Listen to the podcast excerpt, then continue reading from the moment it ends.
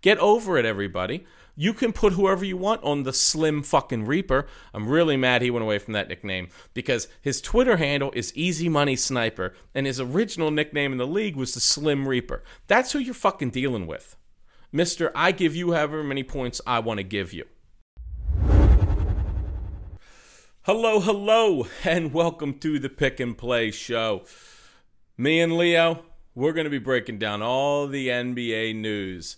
Uh, we're going to hit Dallas, the Celtics, all the teams eliminated, Philadelphia, the Nets, the Bucks. We got Phoenix sitting off to the side with a COVID Chris Paul. We here right tonight we got the Jazz coming up, and we don't even know if Kawhi Leonard's out for the rest of the season with an ACL injury. And now Donovan Mitchell might be out. This is a bunch of crazy shit, and we're gonna break it all down for you. Ice tray on nigga flooded. Ice, ice. Yeah. If a nigga hatin', call him Joe Budden. Pussy. Cool outside and this press button. Got that nigga mad cause your bitch fucking. Fuck it, ice trader gang. Fuck it. Ice trader gang. Ice trader gang. Ice trader gang. Fuck it, ice trader gang. Ice trader gang. Ice trader gang. Ice trader gang. Fuck it, ice trader gang. Fuck it, ice trader gang. So, Leo, we're into this now. We're heading into the finals. Phoenix has wrapped their series up. Let's take a quick moment and walk through the teams that are left, starting with the games today. We've got Philadelphia, Atlanta. Atlanta has a 3 2 lead, and Philly has blown a 10 point lead or more in four of these games. What are you saying? Trae Young is better than your favorite player, and I don't care what you have to say about it. That's how I feel. I've been banging the table for Trae Young since the season started, since before the season started, actually. If you've been listening to this Pick and Play podcast, I would be lying to you if I said that I thought that they were about to go on a conference finals run, you know, possibly a finals run. If I would have told you that before the season, I'd have been lying my ass off. But I saw good things on the horizon for them, and it's all coming to fruition with the collapse of Philly. I'm really, I'm loving this. I'm loving it. So here's an insane stat about this series Atlanta is up 3 2. Philadelphia is averaging 119.5 points a game in this series. The Hawks are averaging 107.3. They are beating the absolute shit out of the Hawks. They're out rebounding them. They have more assists than them on average. There isn't a statistical category that the Hawks are winning except free throw percentage. I have been a big, big proponent of the trade Ben Simmons. Long time trade Ben Simmons guy over here because he can't get it done in the playoffs. They are hacking him in the third quarter in order to get back into games. And you watch their whole team mentally disintegrate. I don't know if I've ever seen a team mentally collapse the way Philly has. It's astounding. Astounding, dude. Yeah, seeing that stat that only uh, only Embiid and Seth Curry scored in the fourth quarter of Game Five. That is, if you're a Philly fan, that's got to make you sick to your stomach. You got to be throwing up some Philly cheese. If if Oh, yeah. that's disgusting.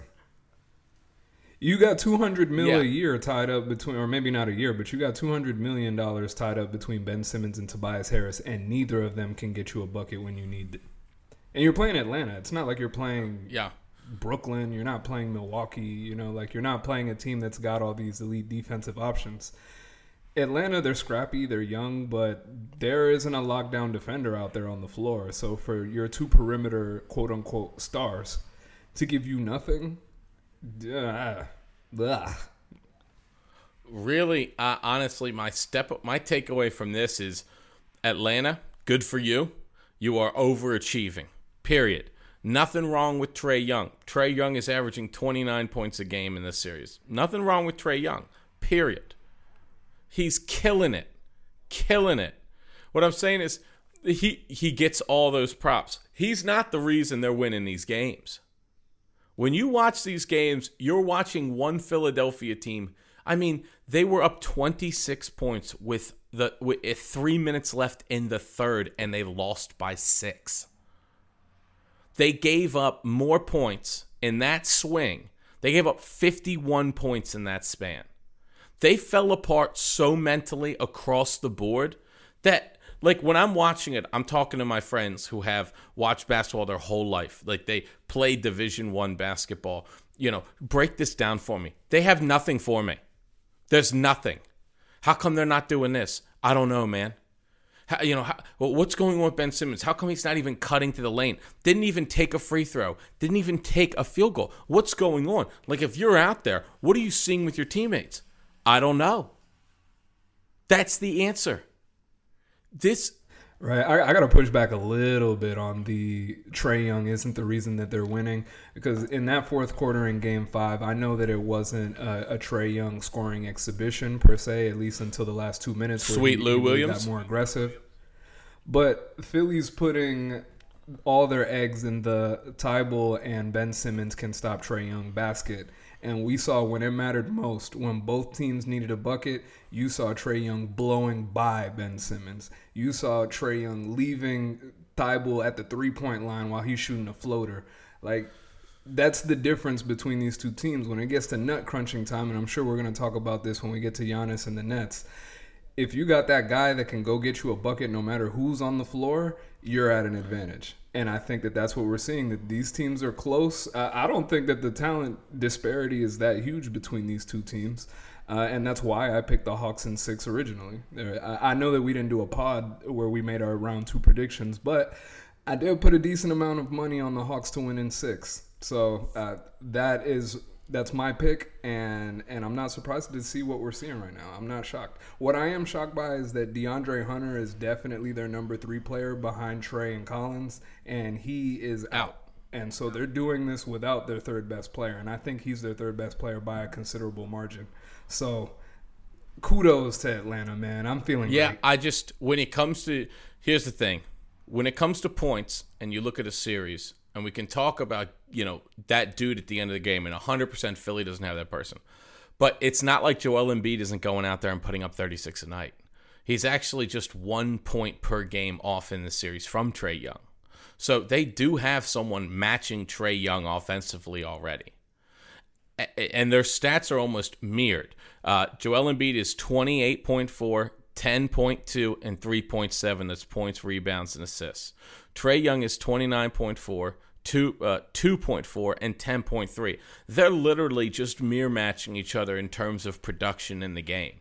It's everyone after that. I mean, Tobias Harris not making a field goal in the second half. What? Like, what?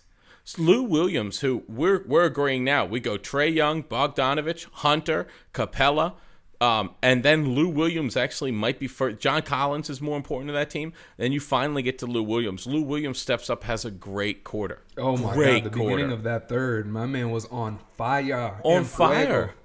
So it my biggest thing is when I look at Philly, I, and they're going to fire Doc Rivers after this series when they lose the series because I don't know what you can, you know. So here's the thing: if Philly tonight jumps out to a 20 point lead, it doesn't matter it doesn't matter. Like, there's no the, po- the Hawks are always in range with the offense that they have. The Hawks are the Hawks are averaging 12 points less a game than the 76ers in this series. They're up 3 to 2. What in the criminal It really fuck? comes down to man, I, I'm really I, I will die on the hill of if you don't have that guy that can get you that shot under a minute and, and feel good about him getting that shot, then I don't feel good about you winning the championship. And Joel Embiid is a top 10 eh, argument for top five player. But you saw at the end of game five, they put the ball in his hands at the end. He's trying to drive to the hoop. It doesn't work because they're packing the paint. He gets a charge. Game's essentially over because nobody else on the team even showed up to play. No, so showed up to play. So that it, it makes a big difference having that guy. It a hundred percent. So this transitions into our next series, Bucks and Nets. Ooh-wee. Now, uh, the mere match time. Uh, the Bucks have the same fucking problem that the 76ers have. It gets to nut crunching time. Everyone starts standing around with the ball. Giannis does the thing where he drives into six people.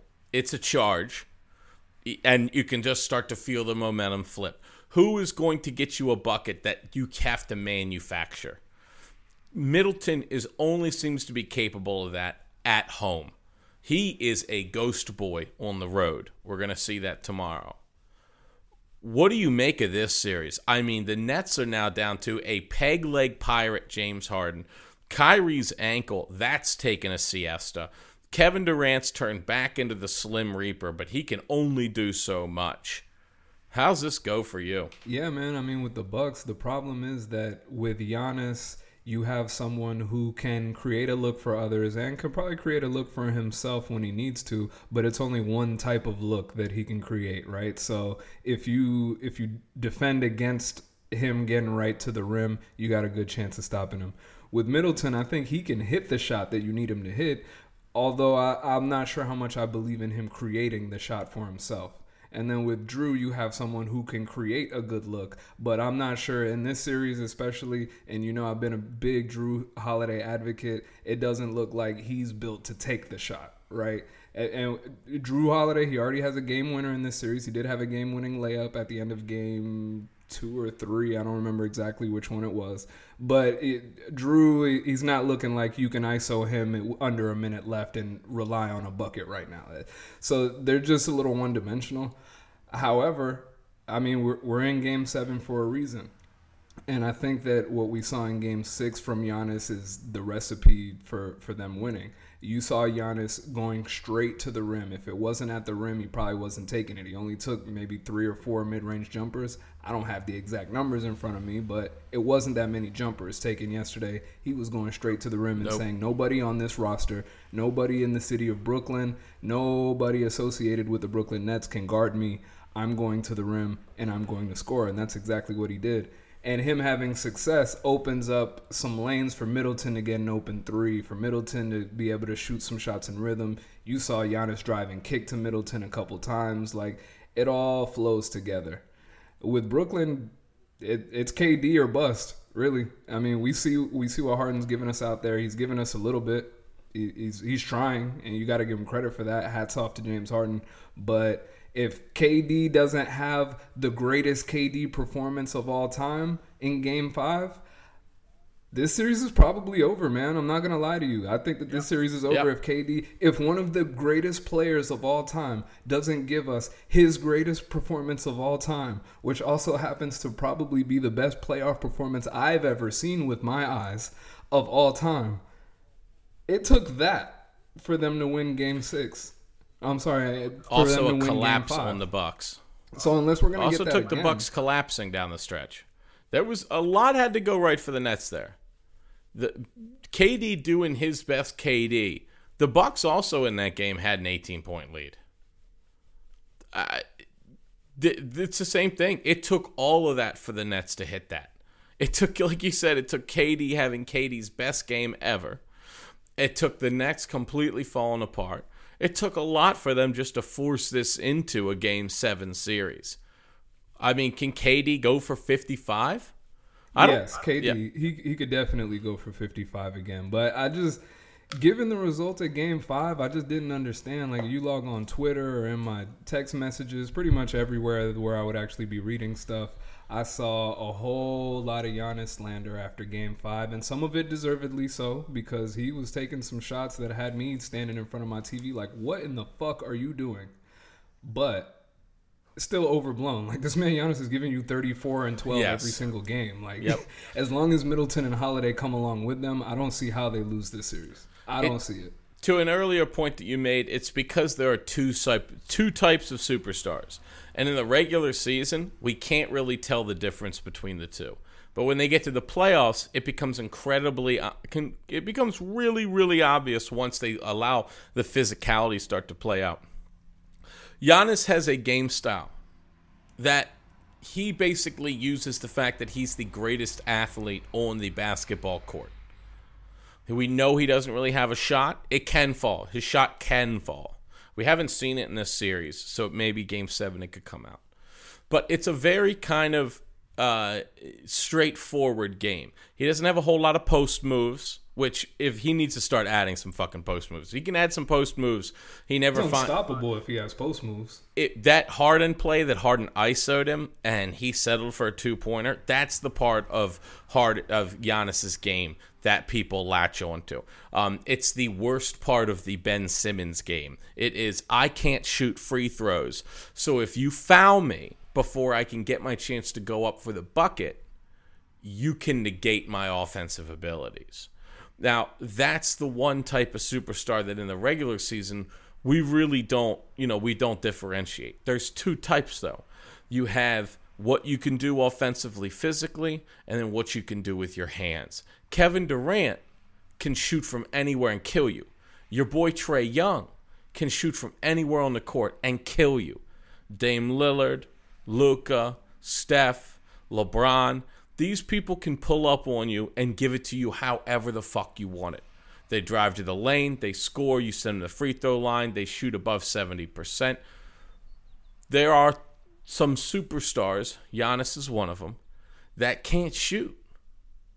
And so when they have that off game, because, you know, that's the way the game goes.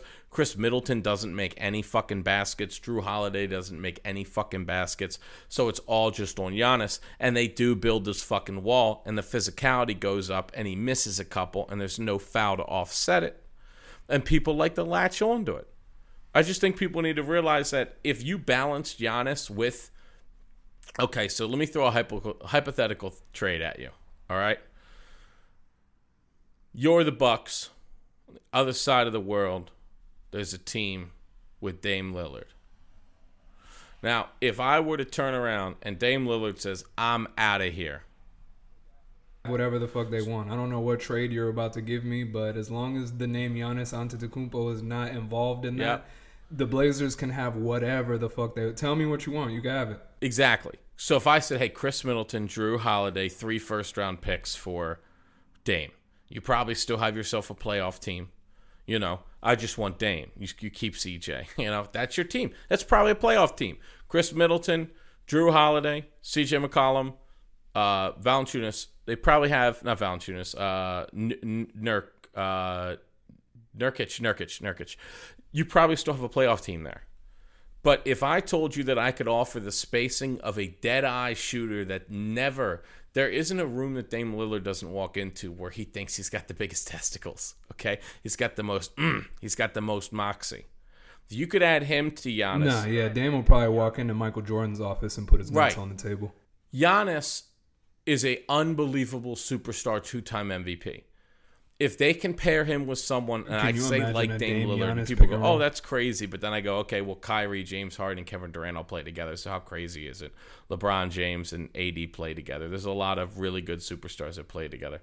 If you could put Giannis with one of those top tier superstars that's a dead eye shooter that has that moxie, his game would open up into an infinite realm because you could never, ever, ever drop a bunch of people into the lane like they do now. I'm just saying, like, when we want to blame Giannis for these things, you really need to blame his teammates who aren't taking any pressure off of him. The fact that you can just leave Khris Middleton sometimes open and you can leave Jrue Holiday open and then they don't get going, which is what happened in that Nets game. That turnaround, that turnaround was because Jrue disappeared and Middleton disappeared and Giannis became one-dimensional because he's normally one-dimensional and people just were like, okay, well, we're just going to drop three on him. I mean, when you watched him, sometimes there were four people collapsing onto him. Four! Like, you would never even have that thought if you had Dame Lillard out there and put three smucks with him. Right, and that's where I push back on. eh, Not that you did it, but I've seen a lot there. of. But if I asked you right now, would you take Ja Morant or Ben Simmons? My answer is Ja.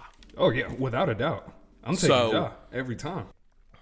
Just so Ben Simmons isn't the best player. If every single team in the NBA gets to pick a best player, Ben Simmons is not making that list. Meaning he is going to end up somewhere around. Here are the players that I kind of put around Ben Simmons. Um, Cat, I'd rather have Cat. who would you rather have? Okay, there you go. Um, eh, what about CJ McCollum? It depends what else I'd ra- I if it's a playoff game, but maybe CJ. Yes, Uh, okay. Picking CJ is not out but of the way. But maybe question. CJ. Yep. Vucevic. What about uh, not? Uh, you know, Vuce is a good one too if okay, he's no, healthy. I'm taking Ben Simmons Um, over Vooch. LaVine. Mm, taking LaVine. Okay, so when you really look at Ben Simmons, he's somewhere around the 40th best NBA player. If you're talking about Giannis, he's going top 10 no matter how you're going to cut your list. Period.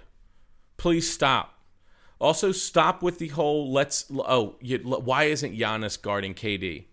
Um, because for those of us, just let me help everyone out. Okay, sit down in your little boy chair or your little girl chair, whatever you're sitting in. Go get it. Go pull it up to the kids' table. This is why you don't get to eat with the adults at Thanksgiving. Because if anyone who's watched KD in their fucking lifetime, KD is going to cook whoever you put in front of him. So, so let's fucking get over that and go, okay, Giannis, lock down the next guy, and let's just say, hey, the truth is, KD's not going to beat us alone. We'd have to also beat ourselves. Well, guess what? That's what happened in that game. Get over it, everybody. You can put whoever you want on the Slim fucking Reaper. I'm really mad he went away from that nickname because his Twitter handle is Easy Money Sniper, and his original nickname in the league was the Slim Reaper. That's who you're fucking dealing with. Mister, I give you however many points I want to give you. Right. Not only that, uh, I don't know if you noticed, but there were a couple instances. I was watching for this yesterday when, when the game was on. There were a couple instances where PJ Tucker's on KD on Giannis's side of the floor, and I noticed that the Nets they they try to operate their offense on the opposite side of wherever Giannis is. Yeah. But anytime KD Yes. had the ball on Giannis' side of the floor in a position where Giannis could help on the drive, KD wanted no part of going to that rim. Yes. Uh, you notice it over and over again He's if you're a superior athlete. Yes, he's a superior athlete. Think of Giannis as the free safety. Don't always look at where he is to end the play. Look at what he took away from the field. If Giannis is on the opposite side of the ball and you pass that ball to anyone, pretty good chance that Giannis will intercept it. So that's eliminated. You can't even pass the ball to where Giannis is hanging out. If you make a move for the paint, understand that Giannis is going to get there faster than you. He is taller than you. He is he is faster, quicker than you. His reach is ridiculous. So you better be able to finish at the bucket like a madman. And you know the whole time, you don't think Kyrie, KD, and Harden are thinking about this? Y'all have lost your mind. Bud is not a great coach. We can we can get rid of that. He fails to recognize matchups too many times. He should have been uh, he should have been switching and switching till he got Harden on Giannis further away from the ba- basket. He should be instructing Giannis that if you get Harden on you, do not turn your back to him. Take two steps backwards and drive on his bad leg. These are things that Bud needs to be teaching Giannis. He's not. But the idea that Giannis is completely inept on defense or should be one on one in KD is crazy shit. This is how crazy it is in perspective. Remember when they gave Andre Iguodala finals MVP because he kept LeBron to 28 and he didn't even really keep LeBron to 28. LeBron had basically a triple double the whole finals and they said that was good Right, defense. right. His numbers just slightly dipped when guarded by Iguodala. Slightly dipped. Those are the same assholes that gave it to Iguodala over Curry.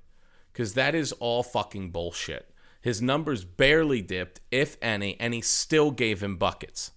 And you had to pull Iguodala off him because he's getting fouls. That's the other part no one wants to talk about. So you want Giannis to take charge. He's going to get charges, period. So now you want him to put let KD put numbers on him? What are y'all thinking? Like, what in the fuck are y'all thinking? I really Just like crazy shit I really like the cornerback safety comparison that you made there because I feel like a lot of people maybe don't grasp the differences in the types of defense that these defenders play. You know, like you see everyone saying, "Oh, if Giannis is supposed to be all defense, if he's defensive MVP, why don't you have him on KD?" I really like that corner free safety because when you look at Kawhi, he's like a, a Darrelle Revis. You know what I mean? Like you can put him on someone and he's gonna be sticky and he's gonna stick with him. He's not gonna get blown up for some huge plays, at least not often. He's gonna do his thing.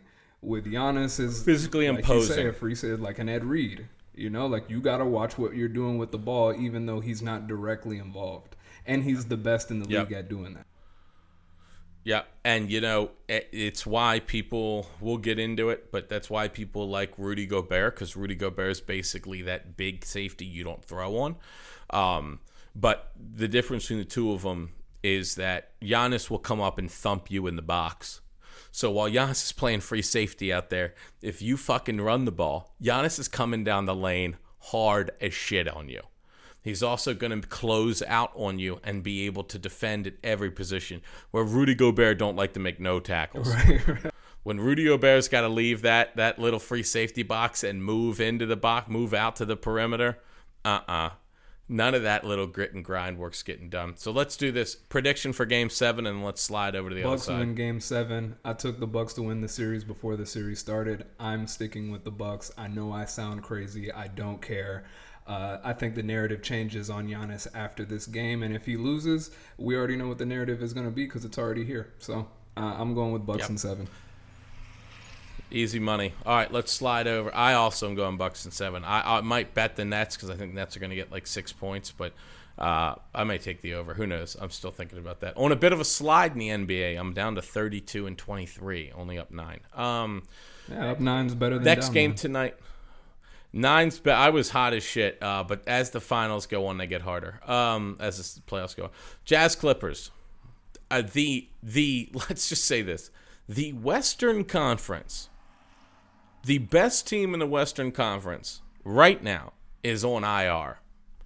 The team you could put together with players in the Western Conference that are out. I'm going to exclude CP3 you're basically looking at a Kawhi, Murray, Klay, AD team.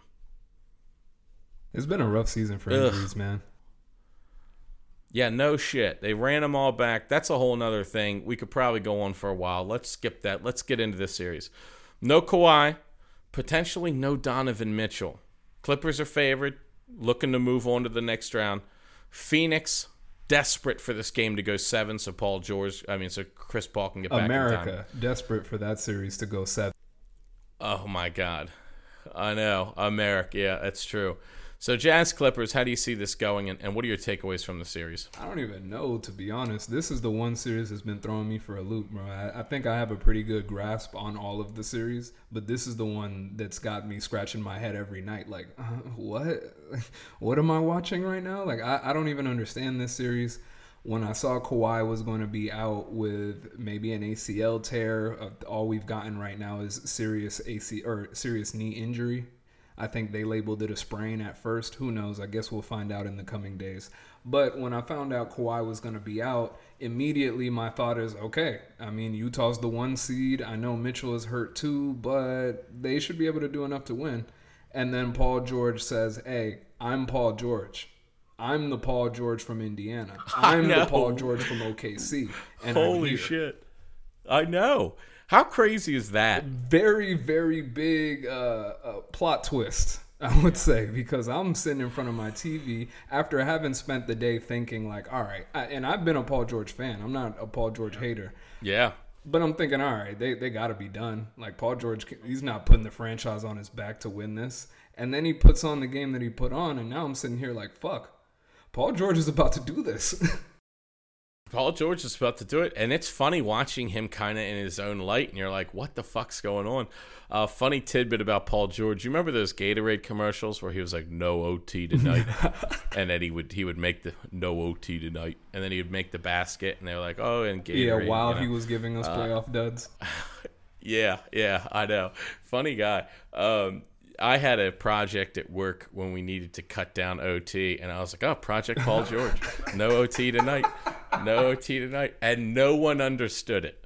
I was like, "Okay, you know the the the like repercussions of working in IT," but I was like, "All right, Project Paul George, no OT tonight, baby." oh that is funny Uh, but yeah, I've I've used that like three times and I love it. I think it's so funny. That commercial stick with me forever. But he's putting on. He's back to getting those Gatorade sponsors, and this is the chance. I mean, if you're Ballmer, you're Ballmer. You fucking buy this team. This is your wet dream. You're gonna have Kawhi Leonard and Paul George rip through the Jazz, and then go on to play the Phoenix Suns, who may be without Paul George and not Paul George, CP3, and you may be able to steal one or two before he gets back, and then you may be able to make the conference, you may be able to make the NBA Finals against possibly a Nets team. This is where we were 48 hours ago. They may be able to play against a Nets team without Kyrie and a banged up James Harden. And in 48 hours, now Kawhi Leonard has a potential ACL. And you're stuck with just Paul George against this Utah team. And you may not be able to get out of it in time to even get to CP3 before he's back. An emotional roller coaster and an absolute. If you're Ballmer, who is one of the most passionate owners in the NBA, you are infinitely rich and nothing can touch you. I need to know how much sleep he lost over this because I want to think that he thinks about his sports team like we think about ours. Because holy shit, that roller coaster from I'm the healthiest team, I have the two best players, I'm ready to rock, to I now just have PG 13. Uh, and I may not be able to get to CP3, and it may not even be the the banged up Nets anymore because the Nets were up three two and now I might have to strangle myself out of just getting out of this round. So you think Clippers can wrap this up? I do think that the Clippers can wrap this up after seeing what Paul George pulled out of his bag in the last game. Uh, and I think that they will wrap it up because I don't think, and I've never thought at any point that Utah was built like that. I still don't think Utah's built like that. Paul George has at least shown us that he's built like that. I mean, it comes in waves. Sometimes it, yeah. it doesn't look so yes. good. Sometimes it looks great. But I think that Paul George is now the best player in the series. I think he'll get it done. But before we move on to anything else, I got to put on my hypothetical trade cap real quick. Are you ready for me? I'm I'm locked okay, and loaded. And now I'm going to preface this by saying what I'm about to present to you is going to sound fucking crazy. But hear me out. If you're the Clippers, if you're Ballmer, and you watch Paul George get you to the conference finals. Let's say let's let's even get crazy and say Paul George carries his team past the Suns. Chris Paul, he's got COVID, we don't even know, and they're in the finals now on the back of Paul George. Kawhi has a player option that expires. I believe he's got one year on a player option after this year if he wants to. He can decline and hit free agency if he wants to after this season are you or how do you feel about the possibility of telling Kawhi, "Hey man, let's let's run it back one more time, you know, just just opt in, you know, you could get healthy and then and then we'll make another run at it." And then trading Kawhi for the biggest bag that you could possibly get to pair with Paul George let Paul George be the star. See, call New Orleans and say, "Hey, I heard uh, Zion's a little frustrated down there. We got a win now piece for you in Kawhi. We'll throw in whatever we could throw in. They don't even have any picks left at this point, but We'll throw some shit in there. How do you feel about the possibility of trying to get Kawhi to opt in and then trading him and rebuilding around Paul George, who has already signed an extension? I think the only way that works is if you can get so Kawhi's have to be able to make the most money he could make in one year coming to you with that resign. And then you'd have to have someone else be like, yeah, we'll take him. So like the hypothetical you're looking for is um, it could be Philly um, Kawhi goes, "Yep, give me the one year." Philly goes, "Hey, you know what? It's just a one year rental, but we'll go ahead. We'll give you Ben Simmons." He can run the ball for the most part for you. We can even throw in some pieces. We could throw in Curry, uh, and we can throw in a first round pick. You give us Kawhi. You have a star for to rebuild around for a while in Ben Simmons, and, and like we said, he is not that top guy. But you have Paul George to be the top guy, and Simmons now your other guy. So your top guy, you know, Paul George is going to have the ball a lot. Simmons going to do a lot for you defensively. You just need to figure out a way to get him engaged. He's still young. Um, or you could turn around and say, "Hey, would you would you prefer like a Harris and pieces deal?" Uh, if you can land Kawhi, there's going to be a lot of teams that'll want to land Kawhi. So, you know, I, I don't. It just depends on what you want back. Dallas would give up literally everything under the sun, minus Luka. I wonder if there's a KP Kawhi deal that could be worked out. I mean, Dallas would have to add a lot more, but that would be interesting. I'm just saying, don't rule out uh, Kawhi ending up on a one year somewhere else, a la Toronto. I think that's exactly what you're going to see him. The new mercenary, the new mask. Uh, don't rule out the Knicks. So if you're the Knicks, you have cap space, and let's be honest, which would you rather do as the Knicks?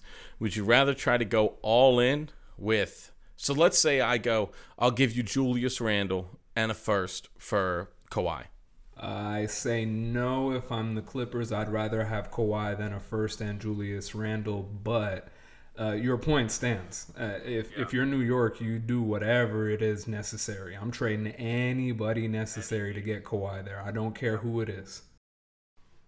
So I think that that's. Now I don't know how Kawhi and his resting is going to match with Thibodeau. It may make him blow his brains out. Kawhi but, just implode. Uh, yeah, I think Tom Thibodeau would implode. The first time Kawhi's like, "I'm not playing tonight," Tim and I'll be like, explode.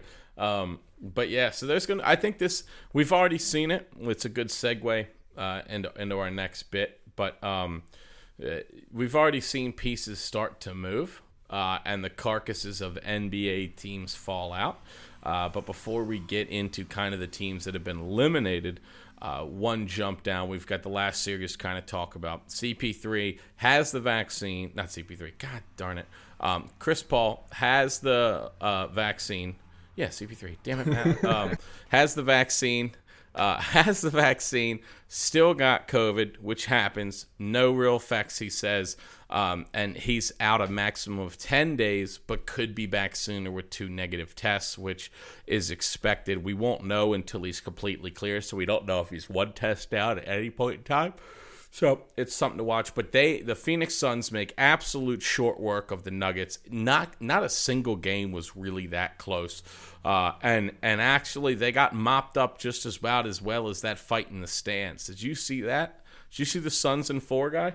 Shout out Suns and four guy. He gave Nuggets fan an ass whooping in those stands.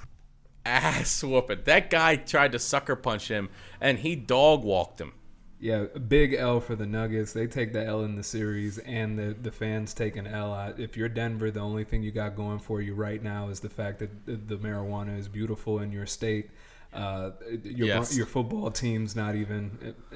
Let me not get into Denver. Uh, L's for Denver. Yeah.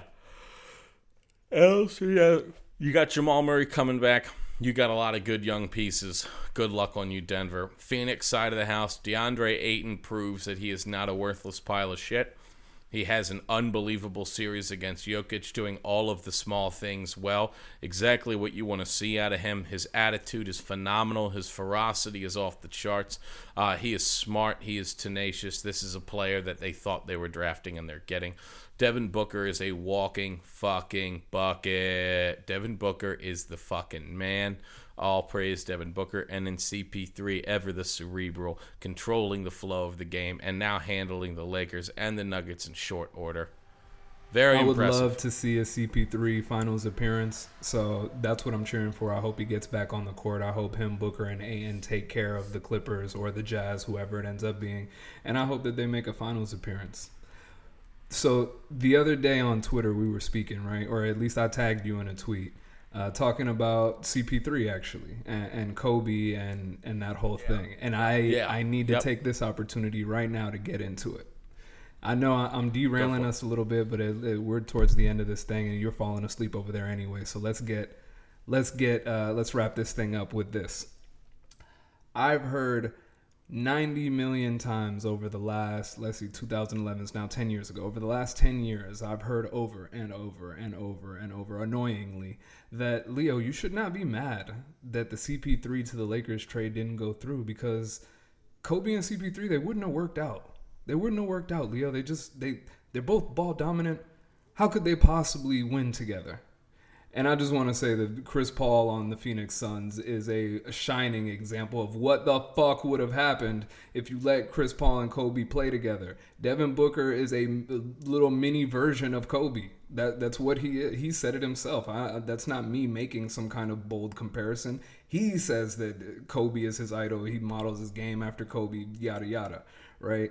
DeAndre Ayton, assuming that the Lakers still acquired Dwight back in 2012, 13, well, whenever that was. I don't remember the exact yeah. dates, but assuming yeah. they still acquired Dwight, the same play style as DeAndre Ayton, a big rim runner who's going to protect the rim. He's going to catch lobs. He's going to get you paint buckets. Uh, obviously, DeAndre Ayton is not Dwight Howard, but a similar style of player. So you mean to tell me that prime Chris Paul could have linked up with the rich man's version of two players that he's playing with right now and in the conference finals with, and it wouldn't have worked? I don't understand that, and that that's getting to be one of those topics where I judge people's basketball IQ on. Like if you tell me that Chris Paul, Kobe, and Dwight, or Chris Paul, Kobe, and whatever big that's not ass cheeks would not have worked, I, that's the dumbest shit I've ever heard. I, I just needed to get that Yeah. on wax. I needed to get that on recording because I've been hearing this for so many years and I just don't understand. And now Chris Paul is proving to us with this Suns run what would have happened. Dude, here's here's why it survives. Why it survives is a hypothetical that can never be proven true. Anyone with a brain doesn't have to think about it, however. But there are a lot of people, a lot of people don't have a brain. Don't have a brain. I know this. You know this. We all know this. You want to know why we know this? Because you can go on ESPN right now or you can go on Fox Sports. And there are going to be one of two people sitting in front of that TV chirping at you. Just chirp. That's all they're doing is chirping at you. Stephen A. Smith and Skip Bayless have made an entire living off of basically taping hy- hypotheticals or completely egregiously wrong things and saying them out loud saying them out loud so many times that someone goes, okay, I'm done hearing him. I have to talk back. And then what you find out is the reason they're on there isn't because of the people talking back. It's actually because the amount of people that believe in those things. So the reason why that, and, we can all agree, Skip Bayless has never watched basketball. Skip Bayless barely knows anything about football. Skip Bayless was a beat reporter for the Dallas Cowboys during the time of America's team becoming a thing. That's what propelled Skip Bayless to his uh, notoriety. And to give uh, some background on Skip Bayless's uh, utter uh, propensity to say the outlandish, the GM Tex Schramm of the Dallas Cowboys at the time called Skip Bayless that cocksucker. Quote. So he has a propensity to say the outlandish and the, uh, you know, irrevocably wrong uh, just to get your reaction. And it's just that. You're basically going to tell me that one of the top five point guards of all time and Kobe wouldn't have won a ring?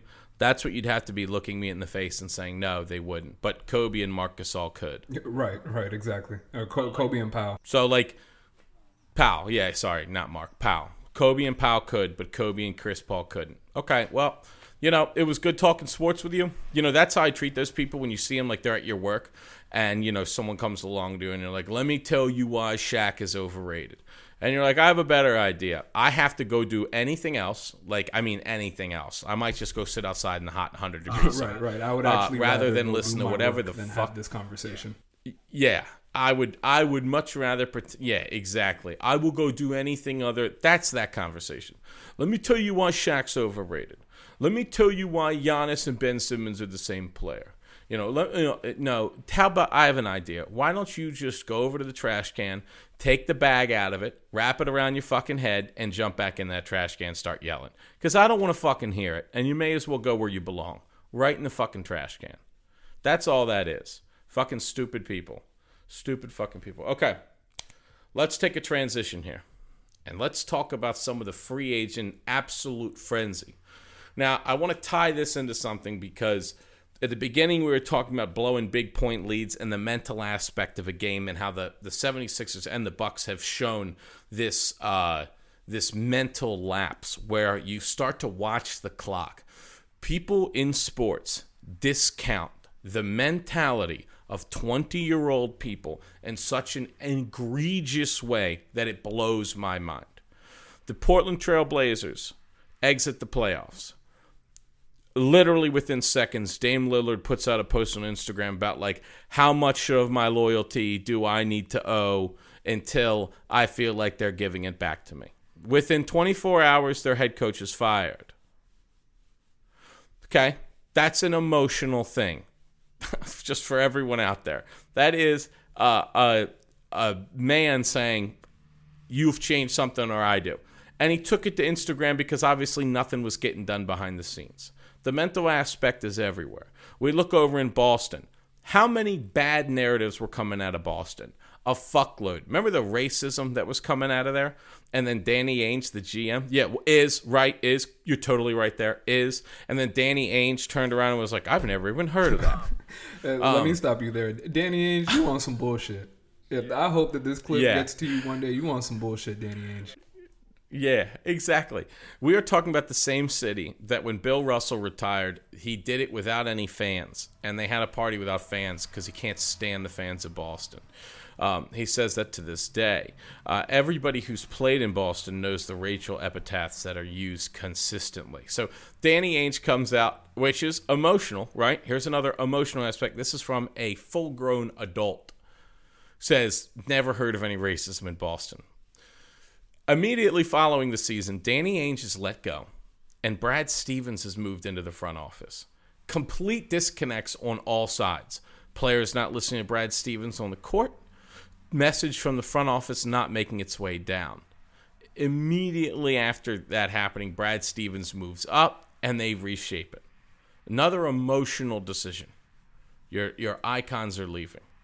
And then we get really to the piece de resistance that hit us yesterday there was rumors that Luka Doncic wanted out in Dallas. And everyone was like, this is so not true.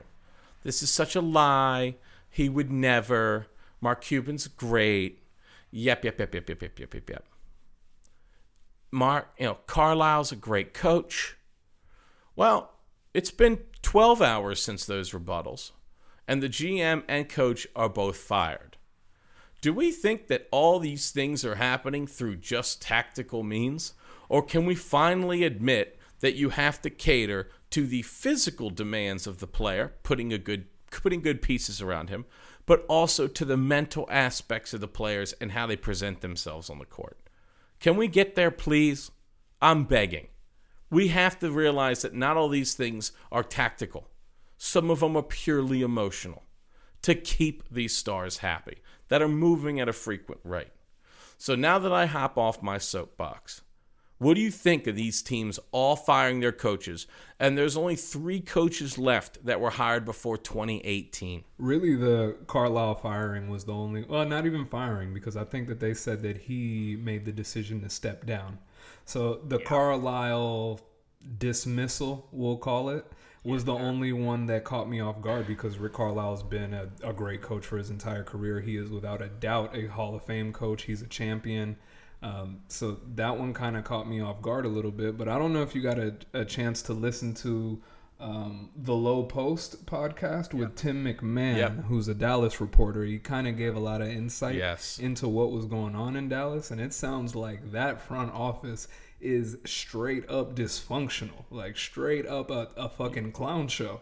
Is what it sounds like. It sounds like Mark Cuban's not. He, he can't get control of anything in there. He's got coaches beefing with with uh, uh, the scouting department, and he's got the GM arguing with the coach, and the coach with the owner, and it's just a shit show. Apparently, uh, Luka and uh, Rick Carlisle didn't get along at all. There are a couple of gems in there about how Luka would show up Carlisle on the sidelines in the middle of the game. That can't be good for chemistry. Yep.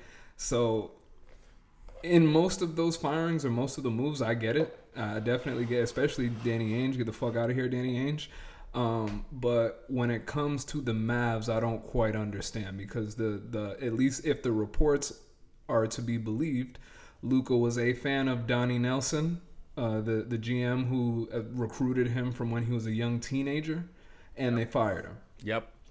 Luka then, uh, I guess, expresses displeasure with Carlisle. At least he's been expressing his displeasure for a while now. They fire him too. Uh, apparently, Luka doesn't like uh, uh, multiple of the parties involved in all of this in the front office. They might all get fired. Uh, and so yeah, you kind of got to cater to your star, but I don't know where you go with this. You know, like you're going to fire, fire Rick Carlisle and hire who? Um, anyone. I think that I, I this is going to sound crazy, but we're pretending like I, th- I think people pretend like uh, um, we should have the same coach for like 70 years. Like there are how many Division 1 schools? 360. They all have coaches. You mean to tell me you can't find like you've got the best 30? We already agree that most of these coaches, like Brett Brown, we wanted fucking shot. Uh, Bud, we, we are constantly looking for Bud to fail. I think there is such a propensity to not try something new. I mean, Tyronn Lue had to sit around for what, three years after getting a championship just to get another shot? There's a lot of coaches that are options out there that that you could grab from either the sidelines of somewhere, uh, maybe take a look over in San Antonio. I think that one of the problems is there is a disconnect between these older coaches and these younger stars. And the younger stars do want to be catered to a little more because that's the whole life they've known is a pampering. Now, some don't have that problem. We don't hear about them, but others do. It's not like Kobe was easy to deal with. Kobe got Phil Jackson fired. Kobe then turned around and said, I need Phil back. okay. But it started with Kobe saying, get him the fuck out of here. That's very public.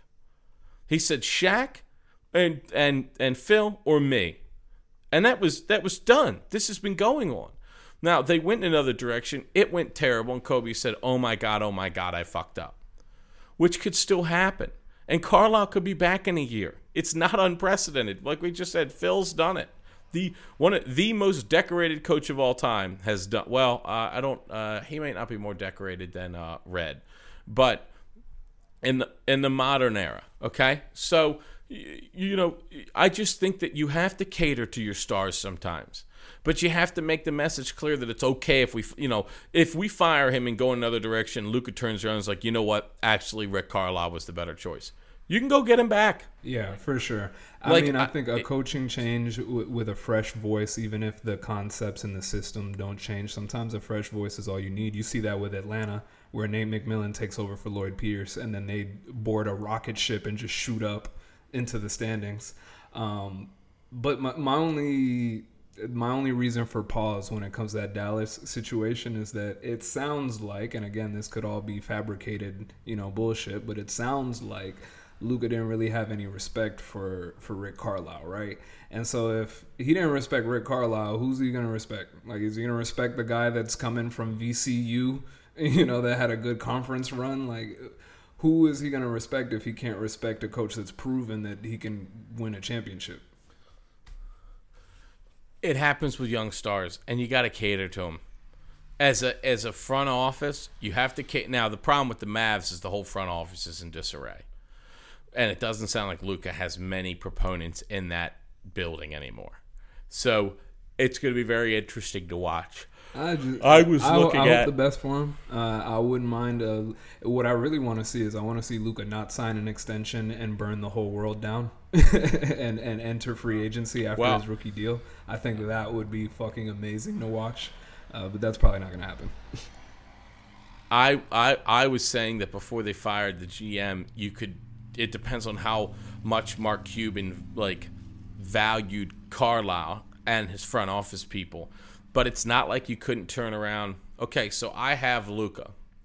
I turn around to um, I turn around to Portland and I say, I'll give you Luka and KP. You give me CJ, Dame, and three firsts. Portland's probably doing it. Yeah, you got to take Luka. They're probably I, I, my whole thing is. I, well, no, you're taking KP. I'm not. You're taking KP. I guess my whole thing is when you look at this from strictly a mental standpoint of trying to appease the player, and a league with a ton, uh, you know, ten top ten players that you can win a championship if you just have one of them. At what point do we start to see championship player A and championship player B traded for each other? just to appease them getting kind of what they want in a new market. So I, I want to see which owner steps into that realm a little bit more and goes for the hey, you know what, I'm gonna flip this piece, and yeah, it might suck for me, but I don't know if this guy's gonna stick around long term anyway, and I'd rather just move a piece and try to make that piece happy. Because we have to understand that if you're showing up Carlisle, that has nothing to do with anything other than your mental. That's just who you are. You know what I mean? You don't respect uh, a, a widely considered one of the best coaches in basketball. But it happened in Boston. they stopped listening to Brad Stevens. And everyone considers Brad Stevens an excellent head coach. These things aren't X's and O's, guys. A lot of times, this is mental. It's how they're approaching the game. It's how they're approaching the player. It's how the player and coach are approaching themselves. And so you sometimes just need to move somebody to get them out of their current headspace and they figure it out. And there's nothing you can do. So I'm really interested in to see what these teams start doing instead of going through a rotation of coaches and GMs every single fucking year. Maybe they say, you know, the new continuity is just to move the players around and with the understanding that we're kind of in a phase where new superstars are showing up every other year, uh, you take kind of the OKC approach of going, you know, if I have the one star instead of trading him away for nothing, maybe I just trade away the one star for a star, and I just keep starring, you know, just trading, uh, you know, unhappy stars back and forth till we have some kind of result. But you know, I, I think that's far off. I think all these firings are just the beginning. Um, and I think the deck chairs are just starting to move as it looks like the Celtics have traded to get Al Horford back. Um, so, you know, uh, it's just the, the NBA is a league of such high emotion that these moves are going to start happening rapid fucking fire. I mean, as soon as if if Milwaukee Bucks get eliminated, Bud will be fired on the tarmac. Carlisle better be the If- first call. Well, I I'm not going to be shocked if Philly gets eliminated tonight and Rick Carlisle's getting that call first. Ooh, you think Doc might be out that quickly? Doc and Daryl Morey do not get along. I and and Daryl Morey, I think, is a really smart. He is a really smart play uh, GM who is going to make a lot of fucking moves with that team. That team, we act like they don't have moves to make. That team has an absolute war chest of things to do between their picks and between their players. No one else has a player like Ben Simmons that they can trade away and get better. That is a very unique thing to have. A top 40 player that you can trade away and get better. Very That- unique. That's all cool, So- but I, I mean, you're probably right. They're they're calling Philly is calling Carlisle immediately if they do make that move. I just really want to see him in Milwaukee. If, if they Milwaukee win a would be great, too. still fire Bud and go get Carlisle. Look, that's going to be the funniest thing is when they win that championship and they extend Bud for like oh six my years. god, I'd cry.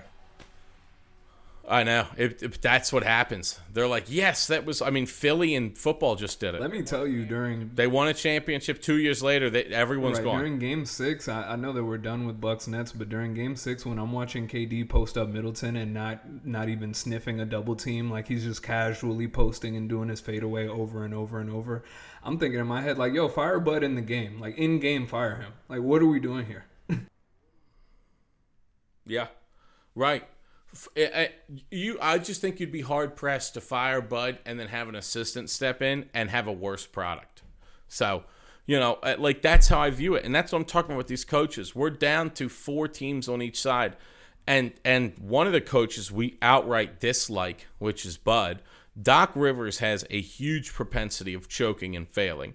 You have Nate McMillan, who's really good coach, um, and Steve Nash, who's a first year guy who really what we're just seeing is his stars taking over.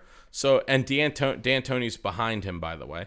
You know, and on the other side of the house, you've got Snyder, who's working with a bunch of weird pieces. Ty Lue, who looks like he's made some really good moves here with with basically stranding Gobert on an island. So he looks like a tactical genius.